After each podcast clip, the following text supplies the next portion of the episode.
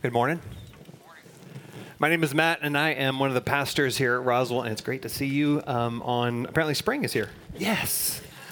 I don't know. It's what you say in Atlanta when things change. Um, I wanted, to, before I jump into the sermon, I, I just want to echo the, the survey thing. It's really, really important. We actually read everything you say, everything you write. We read, we pray, we ask questions about it. So it really matters. Just want you to know your voice matters.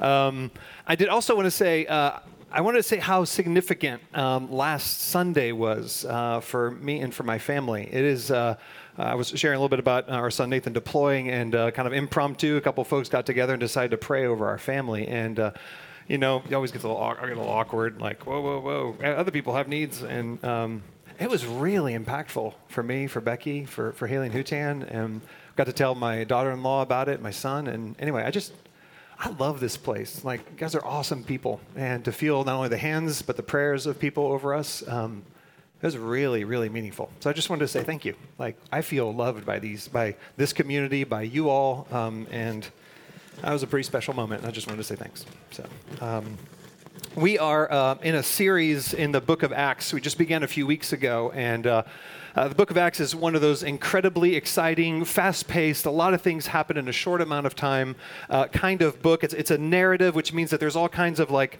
prescriptive things, but maybe in some descriptive things, and you have to kind of sort through what's descriptive, what's prescriptive. There's, there's, uh, there's some of the most important moments in the history of the world that take place in, in the ascension of Christ and in what we're going to look at today in the baptism of the Holy Spirit as God pours out his Spirit on his people. So we're going to be reading from Acts chapter 2, verse 1 to 13.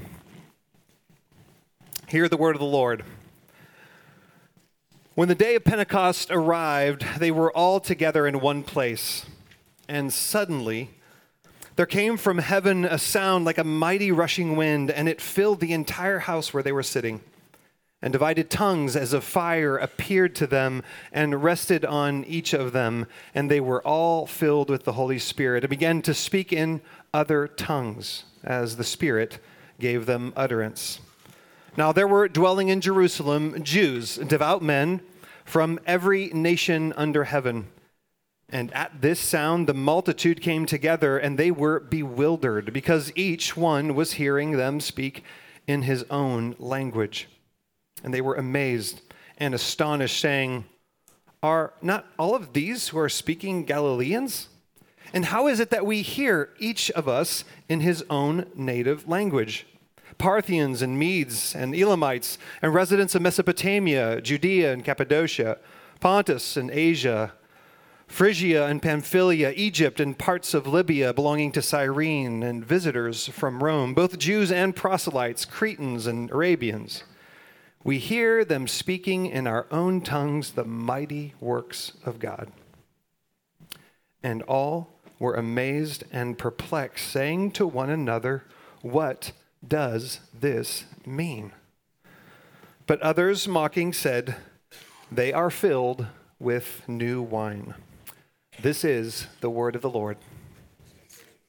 Let me pray. Father, what a text, what a moment it's not realistic in this few minutes that we have together here this morning to try and actually put ourselves into that moment. But, but your spirit has something for each person in this room because your word does not return void. And so I asked, gracious Father who loves his people, would you speak to us? Holy Spirit, would you infuse, would you deepen, would you remind us, would you tell us what is true? That we may be grown and strengthened and deepened in our love for you, our delight in you, and our love for one another in the world to the praise of your glory. Amen. What we're going to do this morning is we are going to just join the crowd. The crowd finds himself at the end of these 13 verses saying, asking one question What does this mean? What does this mean? And um, there are a lot of answers to what does this mean. And, and peter is going to take uh, well several verses in the rest of chapter 2 to talk about what does this mean in a certain context. He's going to explain a bunch of different things but, but we want to ask that question from what we've already seen in this passage. What does this mean? And again we could talk about what does this mean that it's happening on pentecost? And there's all kinds of cool stuff and commentaries about how this is awesome that it's happening on pentecost We don't have time to go there this morning. So if you'd like to read about that, I got some great commentaries for you. We're going to ask one fundamental and central question, and that is what does it mean to be filled with the Holy Spirit? What does it mean to be filled with the Holy Spirit? I'm deeply grateful to my mentor from a distance, Tim Keller. It's been a while since I've used his name, and he just needs some love.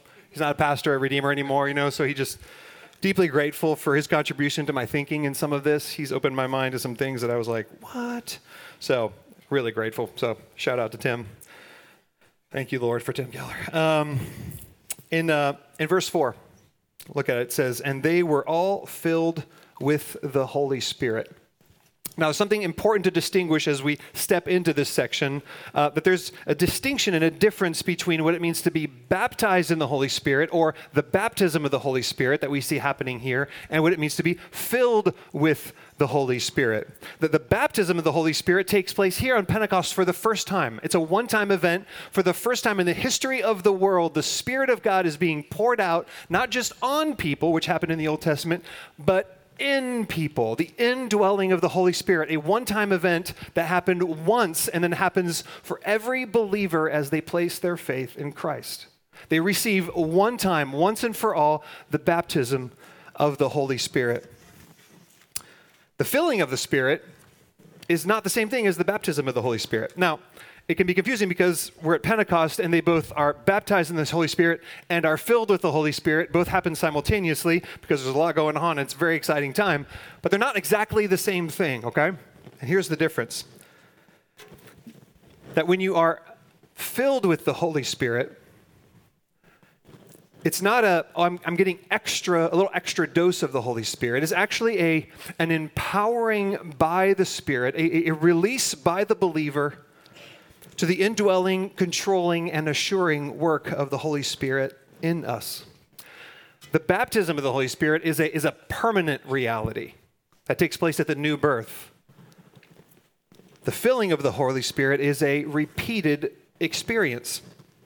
Which is why when, when Paul is talking in Ephesians chapter 5, he says, uh, we'll talk about this passage in a little bit, do not be drunk with wine, but be filled with the Spirit. What that literally means is keep on being filled with the Spirit. Peter here receives the Holy Spirit and is filled with the Holy Spirit. But we're going to see in chapter 4 that, well, Peter is filled with the Holy Spirit again.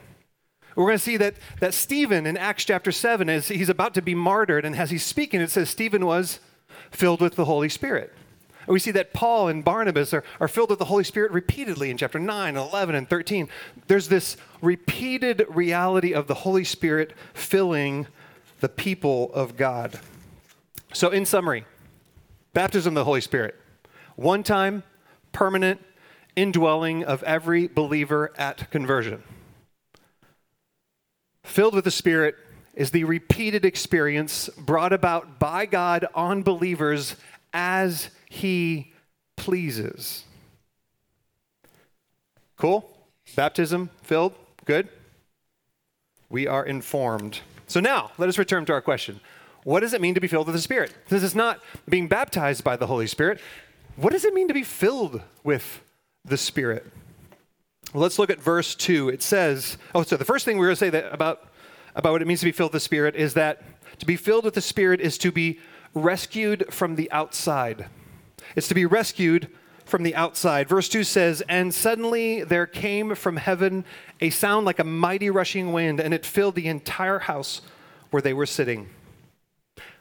Now, it's not actual wind, okay? No, no gale storm wind was flying around inside the building. It says it was a sound, and it was like rushing wind, like a mighty wind. But, but one thing that is very clear about it is that it was experienced. It was something that, that didn't emanate from inside of like, I sense that we're having something going on. No, something was coming to them from the outside. To be filled with the Spirit says actually it was coming from heaven. To be filled with the Spirit means to have the divine power come from outside to us, to come into us. It's not, it's not some emotion, it's not some experience that we generate from within, it comes from heaven. It comes from outside. And, and ironically, that's a reality that is immediately at odds with what we hear pervasively in, in, in, our, in our culture. This is what I mean. Becky and I, a couple years ago, started watching The Voice. It's, um, it's probably because we like karaoke. I'm not sure. We have no aspirations of being on The Voice. That's why we turn my mic off um, when I was singing. But um, we live the show. It's fun to watch. Um, but one of the things that happens all the time on that show, and sometimes it happens from contestants when they're told, like, why are you here? And um, and, but particularly, it comes out of the mouths of the coaches. And usually, they'll say something like this They'll say, Listen, Joe or Jane, you can be anything you want, you can be a star. You have the power inside of you to make anything happen for yourself. Sound familiar? I mean, do, do you hear it? I mean, I, I, hear it all the time. That feels like, I mean, I'm, I'm picking on the voice, but like, it's everywhere. Everyone's like, listen, you can be anything you want. It's all in you. Just let it come out. Like, be free enough to be able to experience and let that be. The current cultural refrain is that the power, I'm sorry, is that the problem is, is, is outside of me, not the power. The problem is outside of me. And that the solution is inside me. That the primary, what needs to be altered most is other people and other circumstances, like, you know, systems, broken, unjust, unfaithful systems, like families or whatever, that, that are happening at me from, from the outside. And that will make my life satisfying and fulfilling and meaningful and, and peaceful. Problem is that the scripture literally says the very opposite of that. Scripture says something very differently. It says that Luther's famous Incurvatus se that, that we're curved in on ourselves. We're all turned in on ourselves, that the world is about us and about me, and, and my entire disposition left to myself is to be about me. That all of us, I had fun writing this sentence, that all of us are little autonomous, self serving balls of sinful mayhem that crash into each other. That's the problem with the world. It's me. The problem with the world is, is you. It's inside of you, it's inside of me. And therefore, the only only real hope is a, is a, a fundamental for a fundamentally different world and for a fundamentally different personal experience is for something to come from the outside a divine power to come to me and to begin to reside in me the past couple of decades, we've, we've so flooded, and this is not picking on it, but we've so flooded kids and sometimes education with, with self esteem that we've set up an entire culture that, that's looking and saying, it's not me, it must be you. And, and obviously, I work with people in their marriages and sometimes with their children, and, and the natural inclination of the heart is not like, I wonder what I what am I contributing to? What's my what's my contribution to this mess? It's if they would just if she would just honestly, I think everything would be a lot better. I would be a better person. Because clearly the problem is over there. And, and that's pervasive. I mean, it's so in the air, we don't even smell it anymore. We don't see it in other people, and we usually go, yeah, it is them. I'm really sorry. But do you see how hopeless that is? If all the problems are other people and, and, and other circumstances, then uh, circumstances and people, which of course you don't actually have control over, regardless of what we think, then it's a despairing life. It's a frustrating life. It's a fearful life.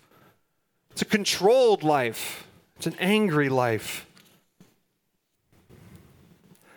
But if the main problem is you, you're so glad you came to church today, aren't you?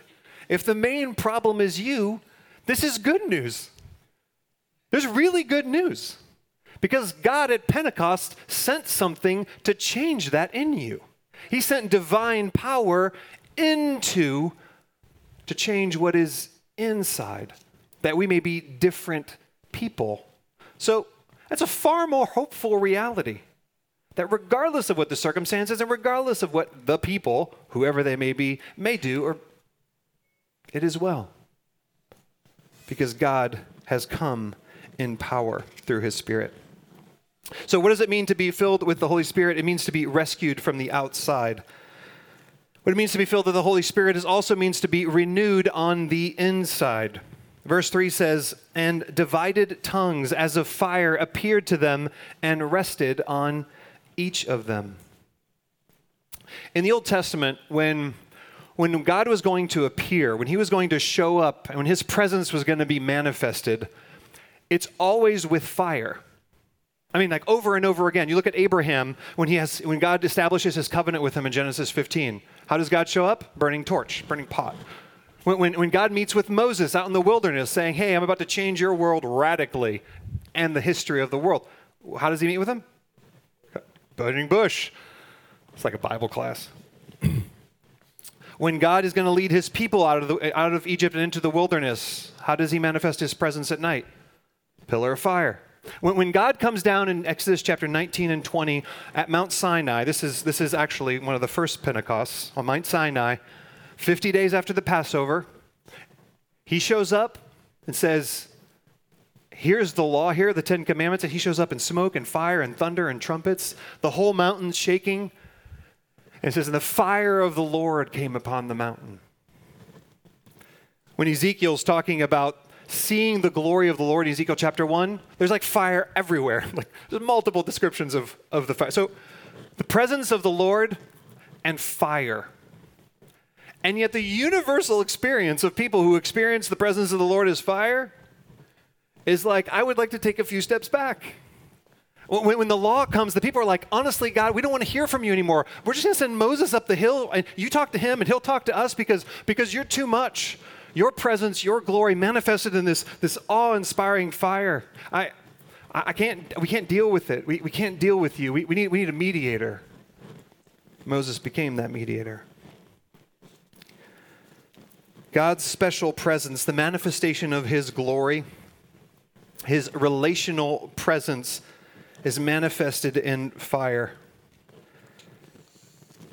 So, do you see how significant it is that on Pentecost, after Christ has risen and ascended, that fire distributes itself.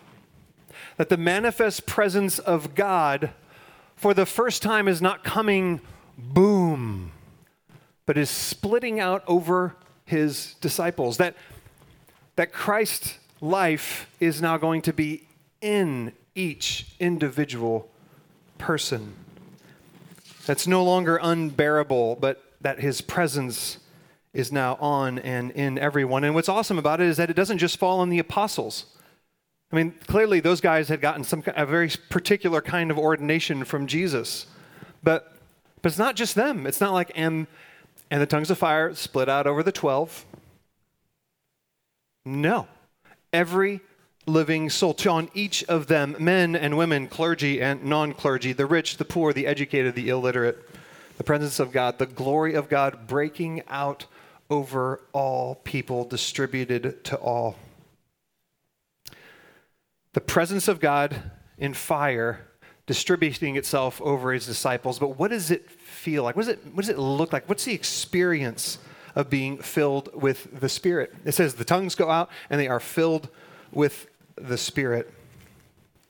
We're going to have a lot more opportunity to talk about how the Spirit of God works in ministry, in affecting change, in miracles. There's a lot of that coming as we head through the book of Acts. But I want to focus particularly this morning on one, what I believe is probably the most central thread of what the role of the Holy Spirit is, what it means for the Holy Spirit to fill us in New Testament understanding of the Spirit. So let me just unpack this briefly. I think Paul describes it best in, uh, in Romans chapter 8. This is what it says.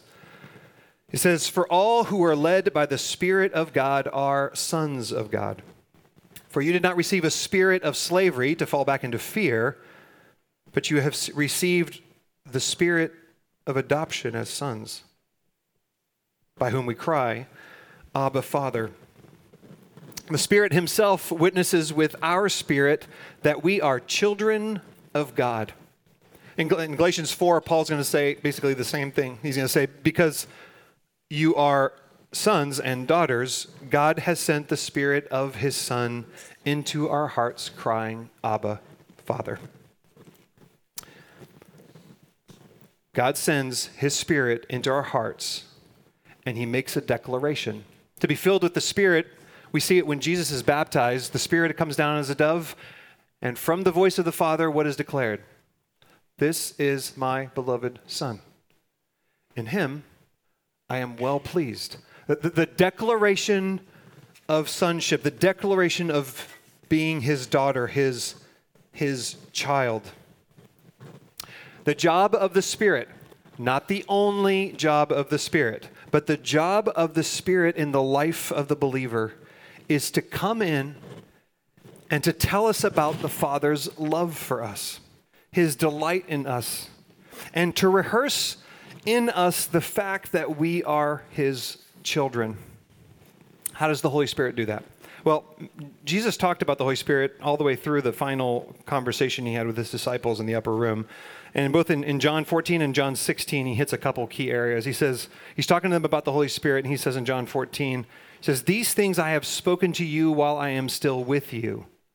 But the Helper, the Holy Spirit, whom the Father will send in my name, he will teach you all things and bring to your remembrance all that I have said to you.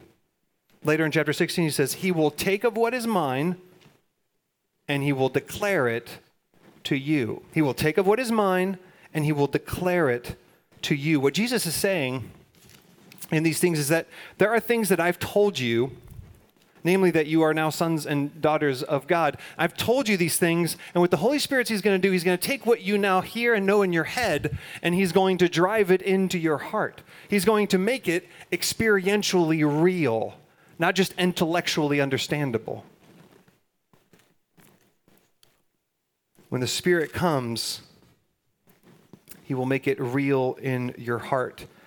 He will make it a fiery reality in your life. Maybe the, the best illustration of what this looks like, what does it mean? What's, the, what's a picture of what it looks like when we are filled with the Holy Spirit and the Holy Spirit acts in this way on us? Comes from an illustration that uh, Martyn Lloyd-Jones gave. Uh, he talks about in his book, Joy Unspeakable. Uh, Martyn Lloyd-Jones is an gr- amazing preacher. Just the dude, dude could preach. Um, but he's describing the difference between the, the, the common Christian living experience and what happens when the Holy Spirit, what he calls, clothes us with power or filled us with himself. He says that it's like, it's like a child walking alongside his father, holding his hand, and, and all is well, and the, and the child is happy, feels secure. He believes that his father loves him. There's no unusual urge to necessarily talk about it or, or to sing praises or anything about it, but it's just true and it's, and it's pleasant. And, but, the, but, but suddenly, suddenly, as they're walking along the street, the father turns and unexpectedly picks up the son, picks up the child, and pulls him tight, squeezes him, and kisses him on his neck, and whispers, I love you. You have no idea how much I love you. And then taking the child and pulling it out off away from it, looking it straight in the face, saying, Do you know how glad I am that you are my child? I am delighted that you belong to me. And with one last pull, one last hug, puts the child back on the ground. Some of us, what's the difference between the reality for the son when he was walking and when he was being held? Well, legally, none. He was a son when he's walking, and he's a son when he's held. Objectively, he was just as much a son as he was in his father's arms. But experientially, he was knowing and understanding the delight of the Father in him. He was filled up. And this is what Lloyd-Jones says. He said, The child is simply stunned. He doesn't know whether to cry or shout or fall down or run. He is so happy. The fuses of love are so overloaded they almost blow out. The subconscious doubts that he wasn't thinking about at the time, but that pop up every now and then, are gone. And in their place is utter and indescribable assurance, so that you know that you know that you know that God is real and that Jesus lives and that you are loved and that to be saved is the greatest thing in the world.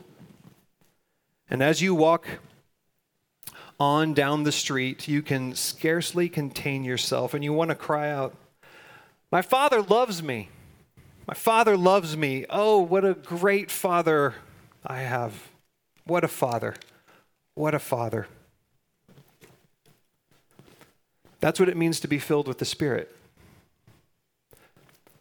The sense of, what a Father I have. He delights in me. He, he has chosen me. And he fall under the joy of the weight of his joy and his love. The normal Christian life is walking hand to hand in the Father, and it is interrupted by moments of sheer delight, of being filled with the Spirit.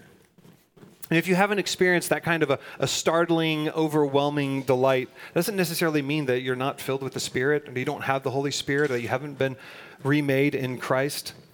There is something about this, as I said, that we are filled with the Spirit as God chooses and pleases. And one of the manifestations of the filling of the Spirit is this kind of surety in the soul, this kind of, I am beloved and loved, and it is so completely well.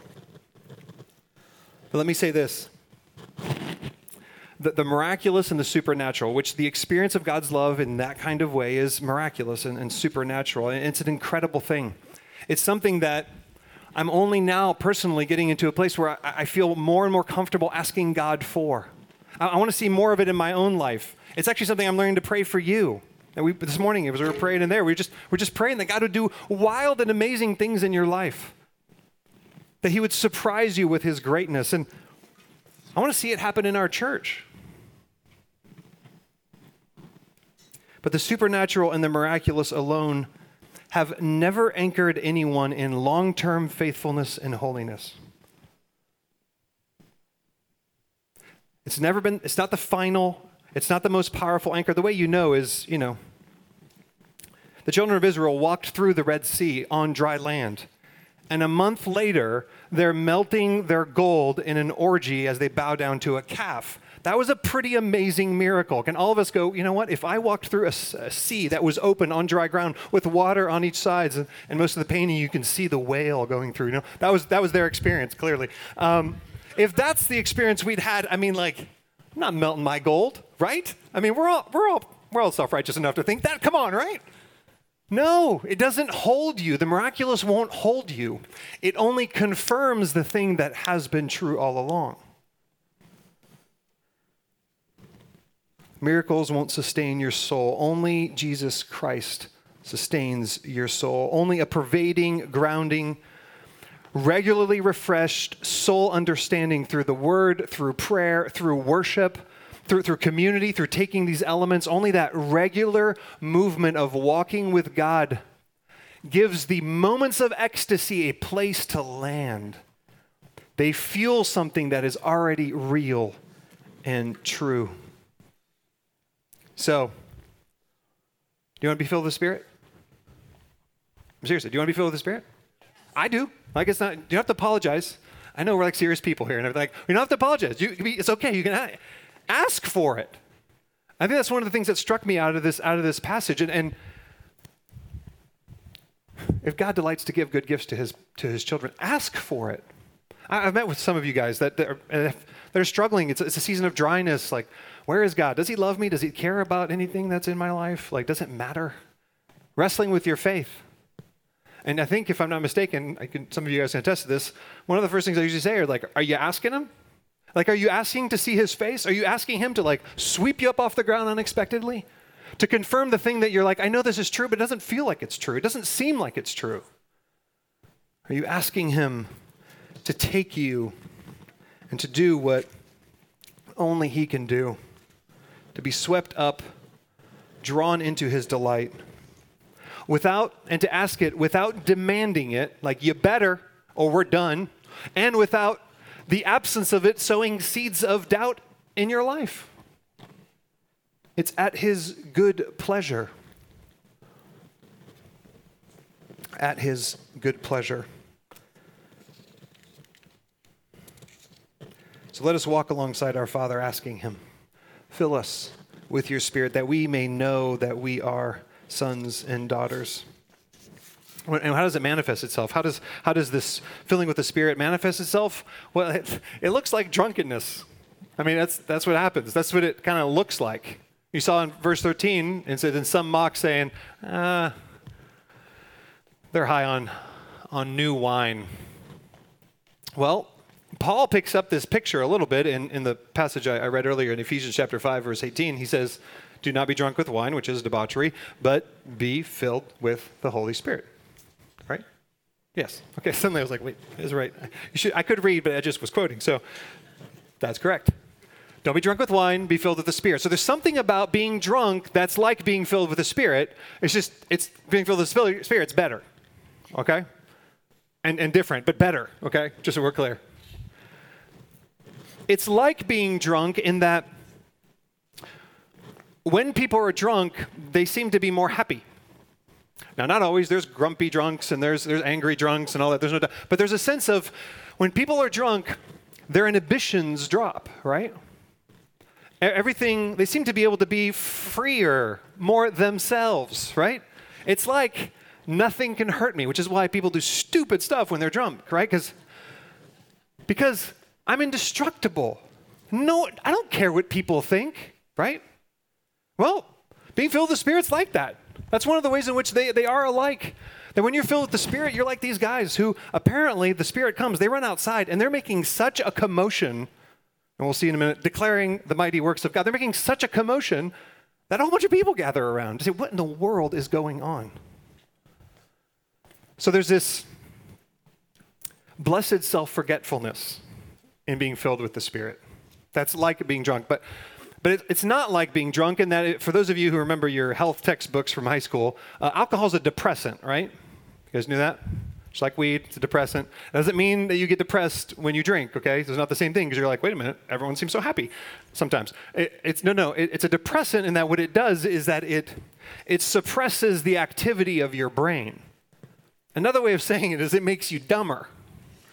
That, that's, that's what alcohol it, it suppresses the activity and, and the function of, of your brain so that you don't care. You're not thinking. And what's, what's happening is that you're not able to see anymore what all of reality really is. You can't read facial expressions when people are like doing this. You're not reading that anymore because, because you're dumber. You've been, your brain has been suppressed a little bit, it's been, it's been shut down a little bit. That's not how the Holy Spirit works. It's not a, a blessed self forgetfulness because I have no concept of what's actually going on right now. I don't, I don't see reality as it is anymore. Drunkenness hides reality from me. What's really wrong in and around me. The Holy Spirit's not a depressant. The Holy Spirit gives joy through understanding. Just like we just saw, he shows us ultimate reality, what is true, true, true. He declares to our hearts that the only person whose opinion and whose power matters has done and is willing to do anything on our behalf. That he has and will move heaven and earth.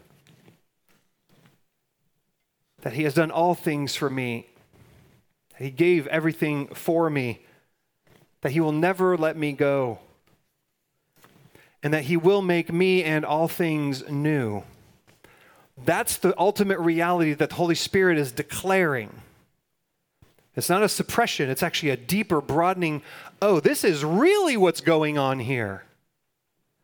You see, one of the beautiful things that happen when people are filled with the Holy Spirit, when there's a sense of like, the Lord is for me, He is with me, like, what can man do to me? Like, here we go. Uh, Erwin McManus said something years ago that always stuck with me. He said, I think I've quoted it before, that the most dangerous person in the world is the person who has nothing to lose. The Most dangerous person in the world is the person who has nothing to lose because you got nothing to lose. Well, if you got nothing to lose because you're, de- you know, you're depressed, you're not thinking, well, then you're not, you're dangerous because like you're dangerous, like scary dangerous. But if you got nothing to lose because you have already gained everything, because the truest, ultimate reality is that it is so well with you and for you and to you that the Spirit is declaring that into your soul, both regularly and then in ecstatic moments of His filling. Oh, by golly, you're the most dangerous person in the world. And what's awesome is that as we shoot off into Acts, we're going to see some of the most dangerous people in the world ever that are not afraid to make fools of themselves Paul will do it multiple times. I lose my mind. I sound like an idiot. Here's the truth. We're going to see people die, and, and, and instead, of, instead of being angry, they're going to go, I see Jesus at the right hand of the Father. I see ultimate reality, the truest thing. So, Father, forgive them. That's what it means to be filled with the Spirit. And, and that's what I want for us. That's what I want for me that we would be people who have been moved by God, declare deeply into the DNA of our souls over and over again that we belong to Him, that He has made us for something significant, and that He will never let us go. I got myself all preaching, now I'm late. So, okay, so what does it mean to be filled with the Spirit? It means being rescued from the outside, it means being renewed on the inside in order that we may declare the wonders of God to the world. That we may declare, as we see in verse 11, that we may tell the mighty works of God. There's a, there's a proclamation here. What it means to be filled with the Spirit is that I am so certain and so clear on what ultimate reality is about God and about me that I start talking about how awesome He is. You'll notice they don't talk, it doesn't seem that they're not talking about themselves, though, though there will be plenty of testimonies by Paul and even Peter about, about what God has done with them and for them. And that's tangibly a real witness but they're telling about how awesome and amazing God is. The, the mighty works of God, I won't get into the Greek on that, but basically they're talking about the redemptive work that God has accomplished for his people through time. In the Old Testament, that's the, you know, walking through the Red Sea, getting, getting rescued out of Egypt. It's those, can you believe that God did this on our behalf? Not because we deserved it, but because that's who he is. But then in the New Testament, when they're talking about the mighty works of God, they're talking about the redemptive work in the life, death, resurrection of Jesus Christ. This is the gospel. They're like, you got to hear, you got to hear about this Jesus. There's a personal witness. Let me tell you about this Jesus who has come from the outside to rescue me from the hopelessness that would have existed without him. Let me tell you about this Jesus who, who's reconciled me with the Father and now has filled me with a renewed sense of what it means to be loved and delighted in as a child. Let me tell you about this Jesus about the surety that I have in the ordinary walk and then the jubilant experience. Let me tell you about him, what he has done. We bear witness. It's one of the reasons why we put that underneath there. Bearing witness to Jesus. When God's people are filled with the Spirit, they know who they are in Him and they know what they're sent for in his name. And the two must go together. They, they must go together. And I've said this before. We are strong in reminding you, and I don't apologize for this, we are strong in reminding you of the magnitude of what it means for you that you belong to Him, that you're a son and a daughter of the King.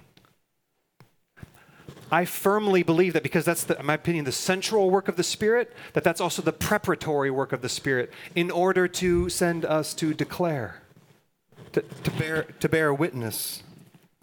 And what's awesome about it, and this is one of those things that, you know, is a little bit humbling as we look at this passage because it's hard to not look at Christianity through our lens, our little brand of Christianity that, that we have here. But one of the awesome things about when the Holy Spirit came is that simultaneously the message went out in every language, basically, nearly every language. I mean, you saw the list of names there.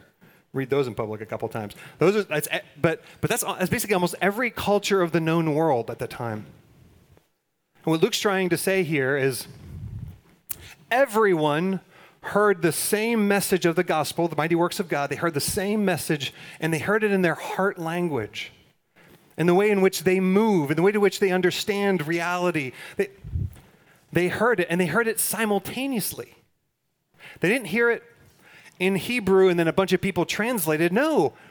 God was undoing the Tower of Babel. He was, he was undoing that. He was sending a whole new set of people with the message of the gospel in the context of their culture. Like, do you know how huge that is?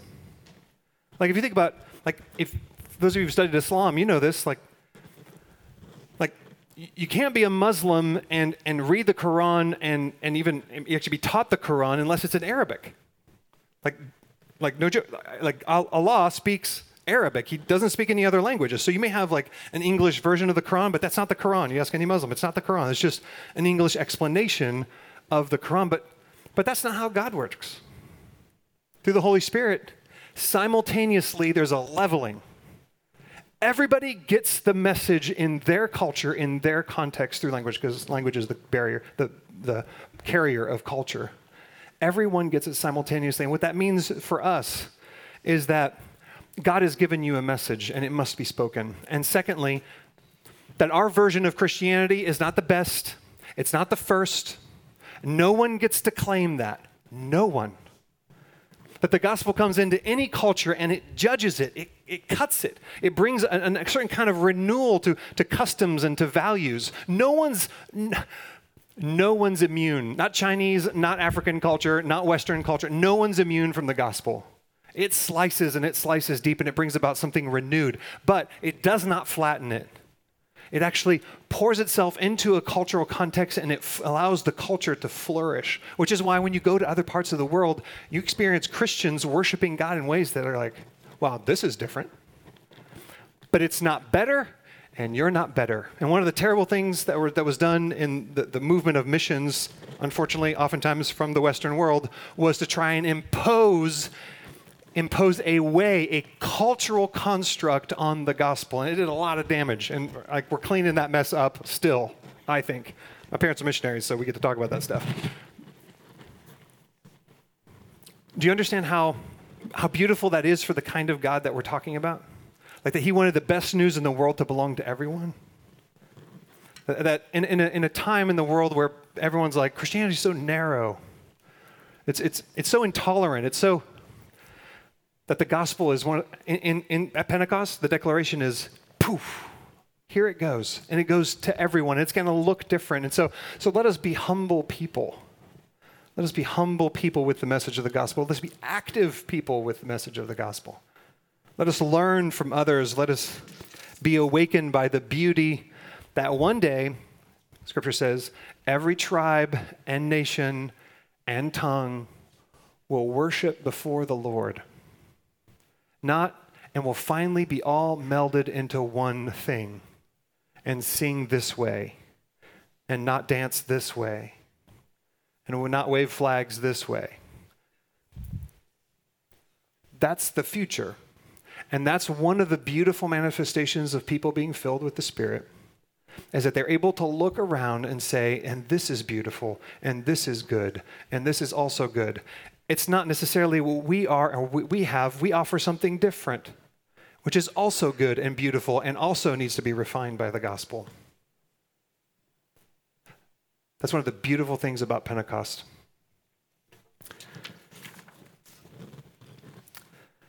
How do we become these kind of people? How, how, do, how do we know that we know that we know that our Father reigns? Um, in His kindness, God said, every time you're together, you're going to have to rehearse this one thing, which is going to be the clearest declaration about my deep love for you. This is going to be an opportunity for your heart and mind to try and try and grasp around the neck of the Father as you seek to experience His arms saying, For you, I came for you, I died for you. Ultimate reality is manifested and described here. I don't know what's going on in all your lives, but I can tell you one thing. You're not in short supply of knowing that you're loved. You're not in short supply of knowing that all of life is not up to you. And that's some of what this table reminds us of is that it's not up to you. It's certainly not all up to you. And it is well with your soul. So as we come and as we receive, I, I want to invite you to maybe risk a little bit and to ask God that He would that He would fill you with His Spirit more and more. That you would be on the lookout to see how He has done His mighty works in you. I mean, just a minute earlier, I was, I was talking with, with Dre, and he's telling me about what happened in the accident that unfolded. And it's, I just, I mean, immediately I was like, and he's like, I don't understand how it didn't burn my face. It just doesn't make any sense. It should, it was right here. And my first thought, I didn't tell you that, Dre, my first thought was like, maybe it's the mighty works of God because, because that's what he does. He, he cares for his children. You know, your arm's all burnt, but, but he, God loves his people. And, and there he is. Oh, and there he is. Oh, and there he is. So together, when we come and we do this, we're declaring to one another, here he is. Let's pray. Father, I, I by your mercy, I pray that we've been able to see you and, and that your spirit and his job, his role, his, um, his stirring up has, has taken on even just the smallest amount of not only hope, but expectancy, that, we that our hearts have been stirred to desire you more. Lord, we can't even manufacture our own good affection towards you without your spirit. So, Holy Spirit, we in a sense, we bow down and say, without you, it is hopeless, but with you, all things can be. So we want to see you, we want to know you more. We want our hearts to be filled more and more significantly with the beauty of Christ Jesus our Lord, that he may be not only in our hearts experientially, that he may be on our lips in our relationships. Make us bearers of Jesus, proud, joyful, indestructible bearers of Jesus. And that, that may that may that reflect all the praise and glory to you. And may be of encouragement to one another as we tell each other the great works of God in our lives. We love you, Father. Pray this in Christ. Amen. If you belong to Jesus, this is your meal. This is your reminder. This is your coming home. This is your being swept up. This is your walking alongside. So come forward, receive the body and blood of Christ on your behalf.